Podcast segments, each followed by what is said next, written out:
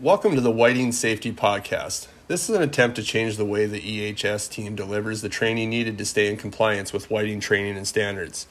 The information covered in these podcasts are for Whiting employees only. The information covered in these podcasts cover our EH&S practices. Progress.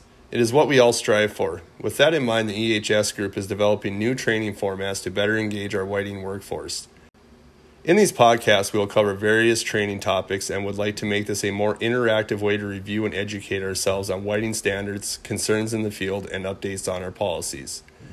Podcasts provide employees an opportunity to listen to the training at your convenience. Each podcast is between 7 and 10 minutes long and will be followed by additional documentation to review throughout the month. At the end of the month, the EHS team will send out a short quiz to recap the information discussed in the podcast and subsequent documentation. Thank you for what you do, and we hope you enjoy the EHS podcast series.